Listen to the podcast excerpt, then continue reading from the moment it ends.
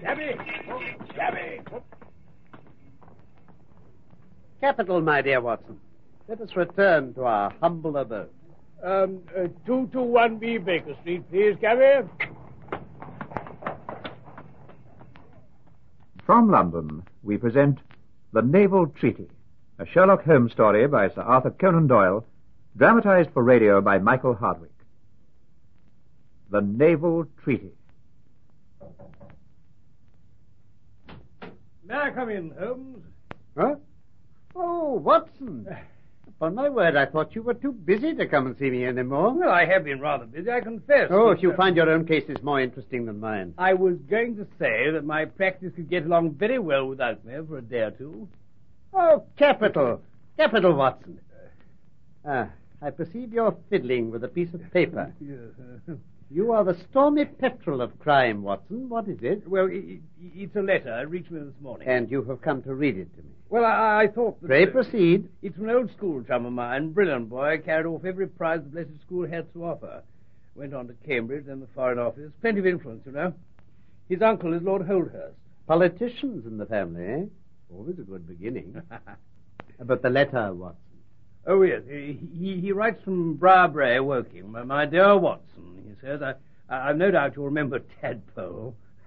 Tadpole Phelps, who was in the fifth form when you were in the third.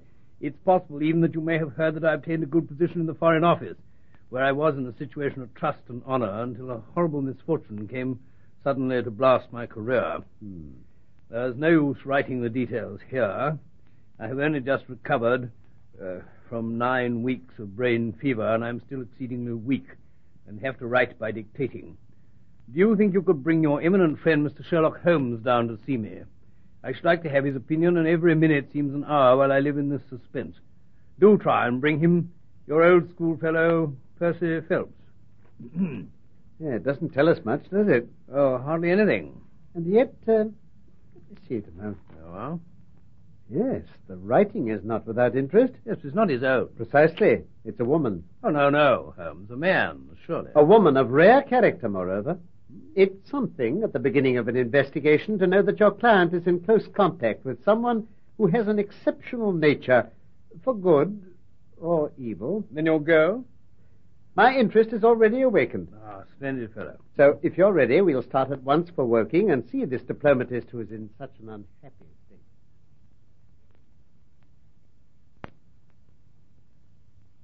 I'm so very glad you've come, gentlemen.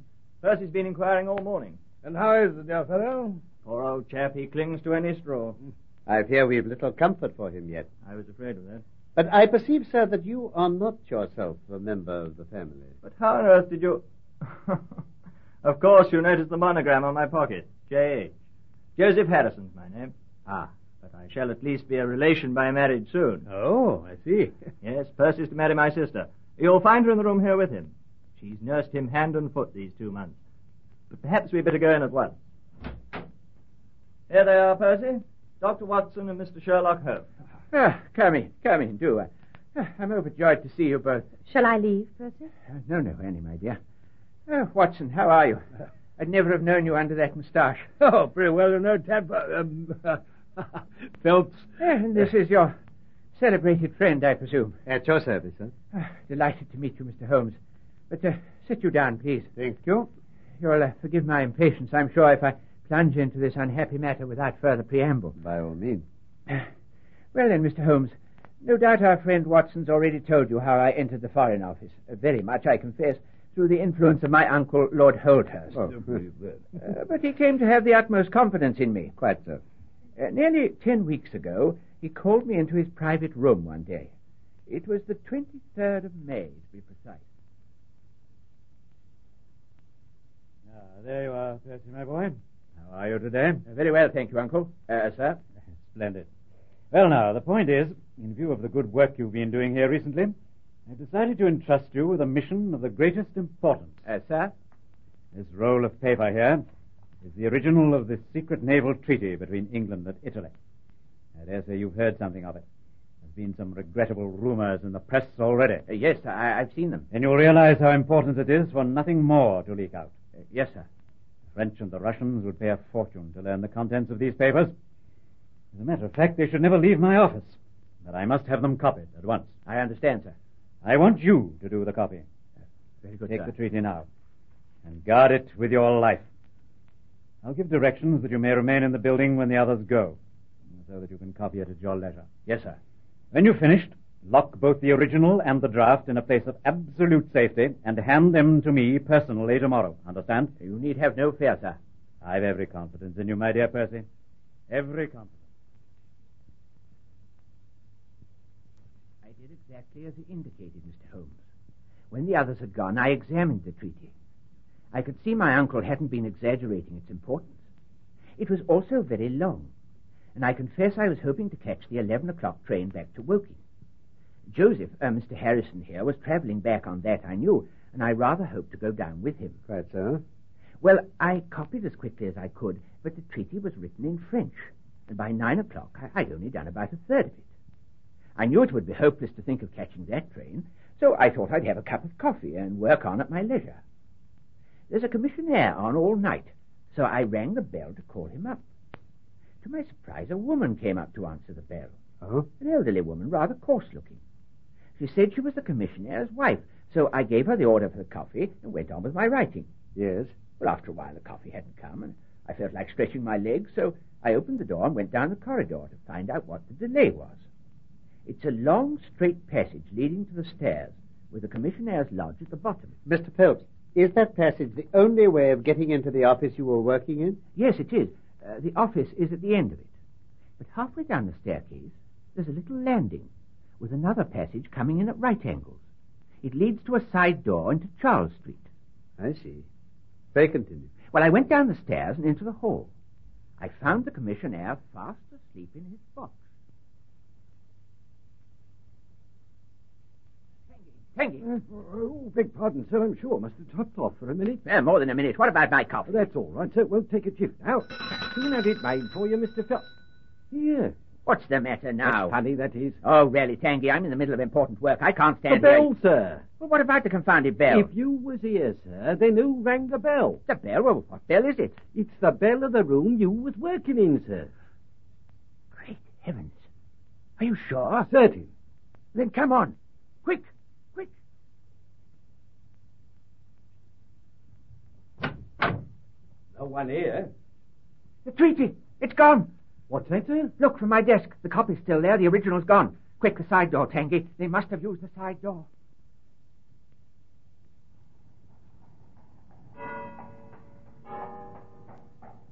Officer, officer. Yes, sir. A robbery. The Foreign Office.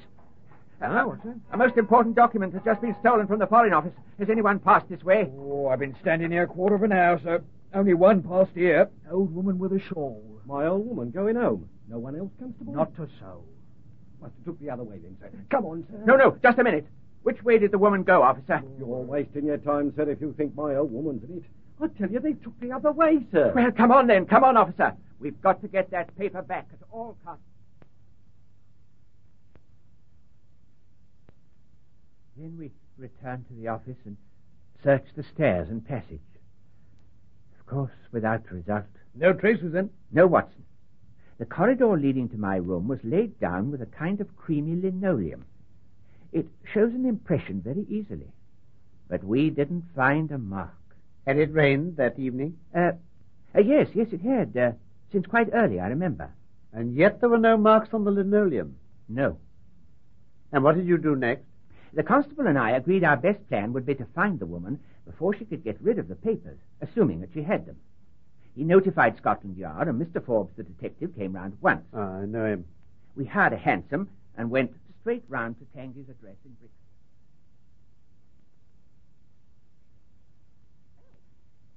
From the office. Uh, that's right, Mrs. Tangy. And this gentleman is from Scotland Yard. Oh.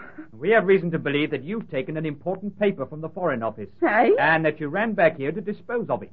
Well, I never had a like. Never in all my days, did you, Ada? No more. my poor old ma could have hurt you. Oh, I don't know what Be she... that as it may, Mrs. Tanky, I'm afraid I must insist that you accompany me to Scotland Yard, where a lady officer will search you thoroughly. What? You mean I'll have to be searched? Oh, to think I should come to this.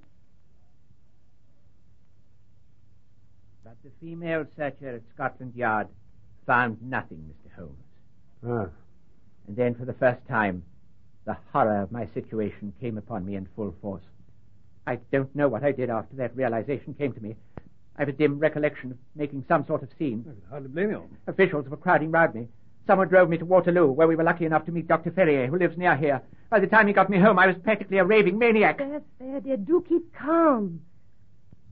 Well, you can imagine the state of things here when they were roused from their beds and found me in that condition. Poor Joseph was bundled straight out of this cheery bedroom in his nightclothes, and here I've lain for over nine weeks. And now, Mr. Holmes, I, I turn to you. You are my last hope, sir. Your statement has been so explicit that you've really left me very few questions to ask. There is one, though. Yes? Did you tell anyone that you had this special task to perform? Uh, no one. Not Miss Harrison here, for example? Why, no, I, I had not been back to Woking in between times. And no one from here had chanced to call to see you. Uh, No, sir. Did any of them know their way about your office? Well, I suppose. Well, yes, they'd all been shown over it at some time, but I can't quite see what Do you're. you see any prospect of solving this mystery, Mr. Holmes? Do you see any clue? There are seven. Seven. But of course I must test them before I can pronounce upon their value. You suspect someone? I suspect Yes. I suspect myself of coming to conclusions too rapidly. Then go to London and test your conclusions. Your advice is excellent, Miss Harrison. So, my dear Watson, I think we cannot do better than return to London and put our clues to the test one by one.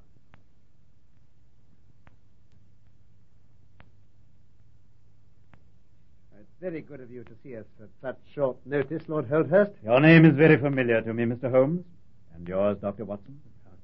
And of course, I can't pretend to be ignorant of the object of your visit. In whose interests are you acting, may I ask? In that of Mr. Percy Phelps. Ah, my unfortunate nephew. I fear that the incident must have a very prejudicial effect on his career. Lord Holdhurst, did you ever mention to anyone that it was your intention to give out the treaty to be copied? Never? Then the thief's presence in the room must have been entirely accidental. He saw the treaty and took it. Ah, there you take me out of my province. Uh, there is another important point. Yes? You feared, I understand, that very grave results might follow from the details of this treaty becoming known. Very grave indeed. And had they occurred, Not yet? if the treaty had reached, let us say, the French or Russian Foreign Office, you would expect to hear of it. Very, only too quickly, I fear. And since nearly ten weeks have elapsed and nothing has happened, it is not unfair to suppose that for some reason the treaty has not reached them. As you say.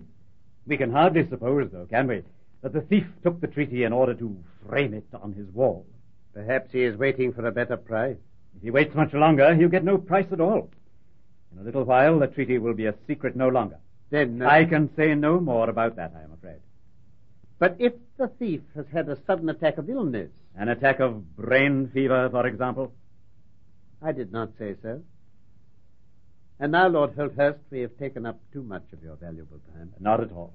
Good day to you, gentlemen, and every success in your investigation, be the criminal who he may.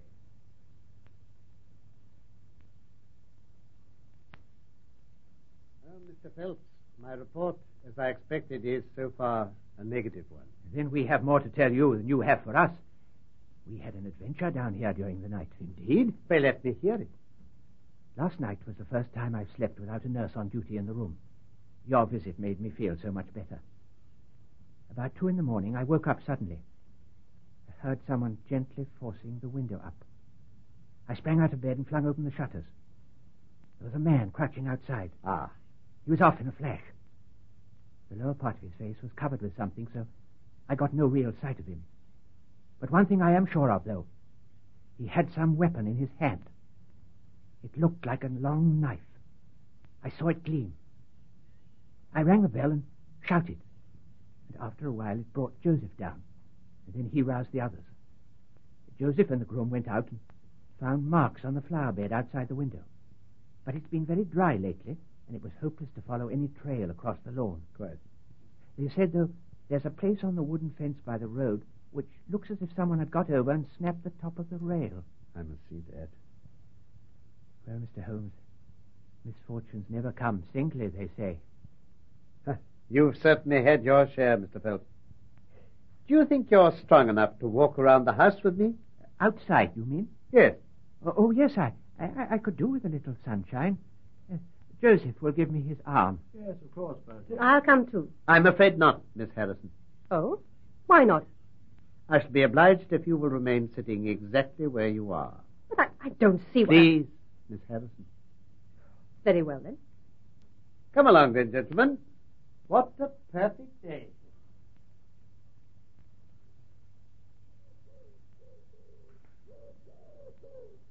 And this is where the fence is broken. Here's the piece hanging down. Hmm. Looks rather like an old break, doesn't it? Well, possibly. No, I fancy we shall get no help here. Oh, Mr. Phelps, do you keep any plate or anything like that in the house? Anything to attract burglars? Well, Oh, nothing of any value. We might as well go back then. Uh, Watson, we'll go on ahead and take another look at that flower bed under the window. Hmm. Pray take your time, Mr. Phelps. Oh, very well. Uh, We'll take the path, Joseph, if you please. Yes, all right, Bertie. Hmm. Quickly, Watson. Don't appear to be hurrying, but I want a word with Miss Harrison through the window before they come up.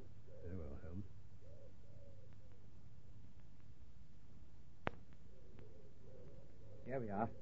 Miss Harrison, quickly, please. Yes, Mr. Holmes? What is it? It's most vitally important that you do exactly as I ask you. Very well. You must stay where you are all day in that room. Let nothing persuade you to leave it. Lock the door on the outside when you go to bed and take the key with you. Maybe. They're coming home. Promise, Miss Harrison. All right, sir. I promise. Captain. Ah, Mr. Phelps. Ah.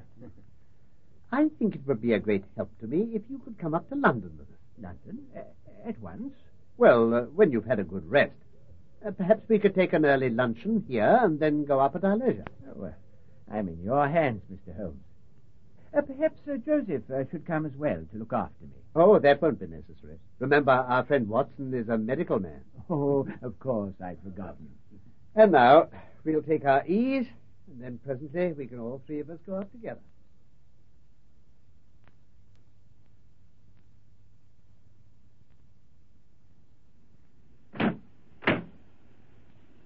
Nicely in time. Now in with you, and have a comfortable journey. Mr. Holmes, aren't you? You mean you're not coming with us? I think just at present I can be of more use here. There are one or two small points I should like to clear up. Watson will take you to my rooms at Baker Street and will remain with you there. It's fortunate that you're old schoolfellows. You'll have plenty to talk about. When do you expect to come up then? Um, there's a train into Waterloo at eight in the morning. I shall be with you in time for breakfast.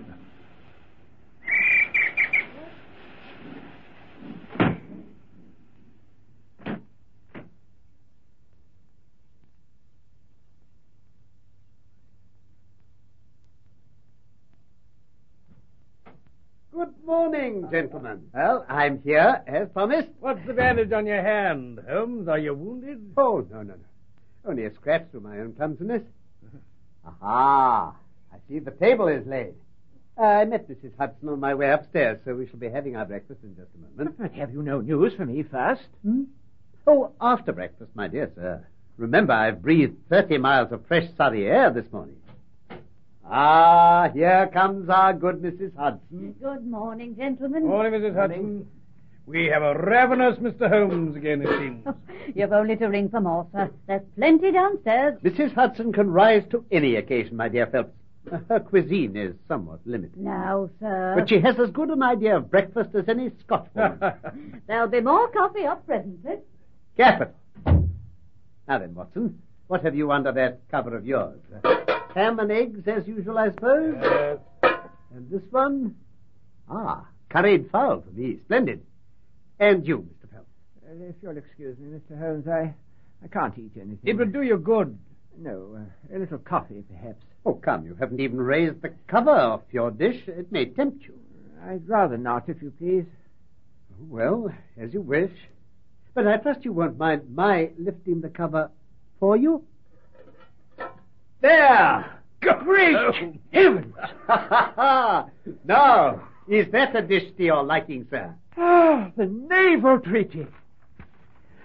No, but Mr. Holmes, How on earth did you find it? Oh, I do apologize. It was too bad of me to spring it on you like that. Watson will tell you I can never resist the touch of the dramatic.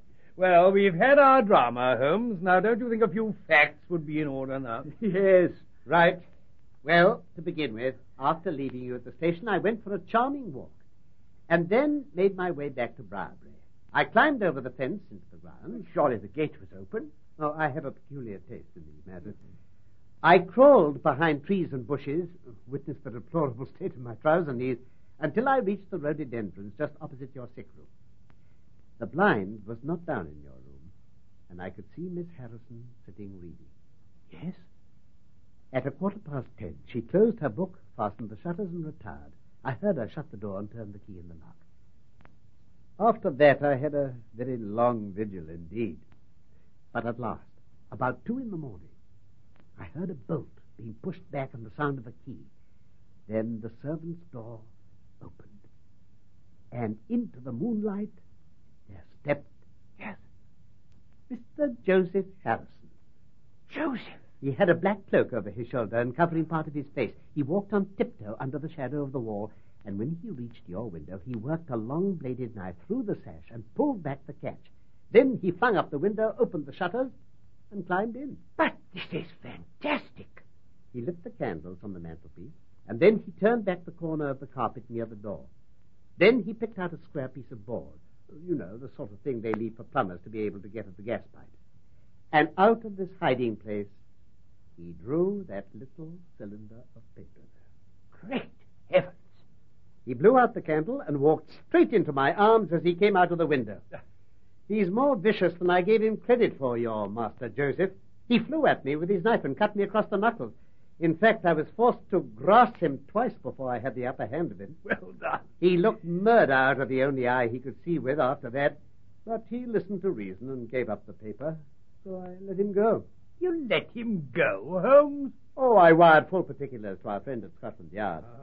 If, as I suspect, he finds only an empty nest, I fancy that Lord Holdhurst for one and Mr. Phelps here for another will be quite relieved. Uh-huh. This is not exactly an affair for a public police court. But, Mr. Holmes, how can I believe such a thing? I'm afraid Joseph's character is rather deeper and blacker than one might judge from his appearance. From what I heard from him during our interview, he is up to his ears in debt from gambling with stocks and ready to do anything to help himself. When the chance presented itself, he didn't allow his sister's happiness or your reputation to hold him back. But how did he do it? How did he get the treaty? Yes, what about that? You had hoped to travel back to Woking with him that night, which meant that he was up in town. Well, It was conceivable to me that, knowing your office, he might decide to call for you. yes. And when I heard that someone had been so anxious to get into your bedroom by way of the window, my suspicions were deepened. Why? My dear Watson, who else could have concealed something there and be so anxious to get it back? You told us how Joseph had been turned out of the room, which had been his without a moment's notice when you and the doctor got back after your seizure. I've been blind, it seems. Well, as I see it, this is what happened. Joseph Harrison entered the Foreign Office through the Charles Street side door where his cab set him down. His cab, Mr. Phelps. There were no damp marks on the linoleum in your passage because he never got his feet wet. I see. He was merely calling to see if you were in. He walked straight into your room an instant after you had left it. But I saw nothing of him on the stairs. He chanced to emerge from the side passage halfway down the stairs just as you had gone past.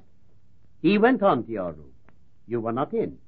And so, Mr. Phelps, he rang the bell. Oh, yes, the, the bell. I don't understand about the bell, Holmes. What intending thief would ring? No, my dear Watson, Harrison was an innocent caller.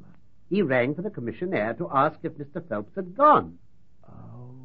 But at that instant, his eyes fell upon the treaty on your desk.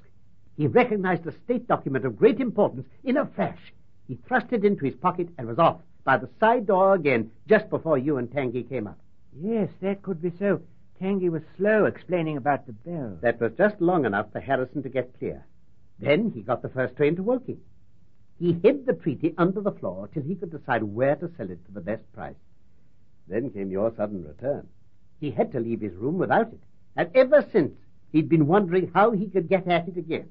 You knew he would soon try again. He had to. As soon as you were out of that room, there would be nothing to prevent him. And you asked Miss Harrison to stay in it all day to delay him still further. Until I could be ready for him at night. But surely, though, you could have searched beforehand and had the papers in your own hands. What? And rip out all the paneling and the floorboards, and perhaps still not find the treaty? Oh, no, Watson. I let him take them from the hiding place, and so saved myself an infinity of trouble. Is there any other point which I can make clear? But why did he try the window on the first occasion when he might have entered by the door? In reaching the door, he would have to pass seven bedrooms. On the other hand, he could get out onto the lawn with ease. Anything else? You do not think he had any murderous intention? The, the knife was only meant as a tool. It may be so. I can only say for certain that Mr. Joseph Harrison is a gentleman to whose mercy I should be extremely unwilling to trust. In The Naval Treaty, you heard Carlton Hobbs as Sherlock Holmes and Norman Shelley as Dr. Watson.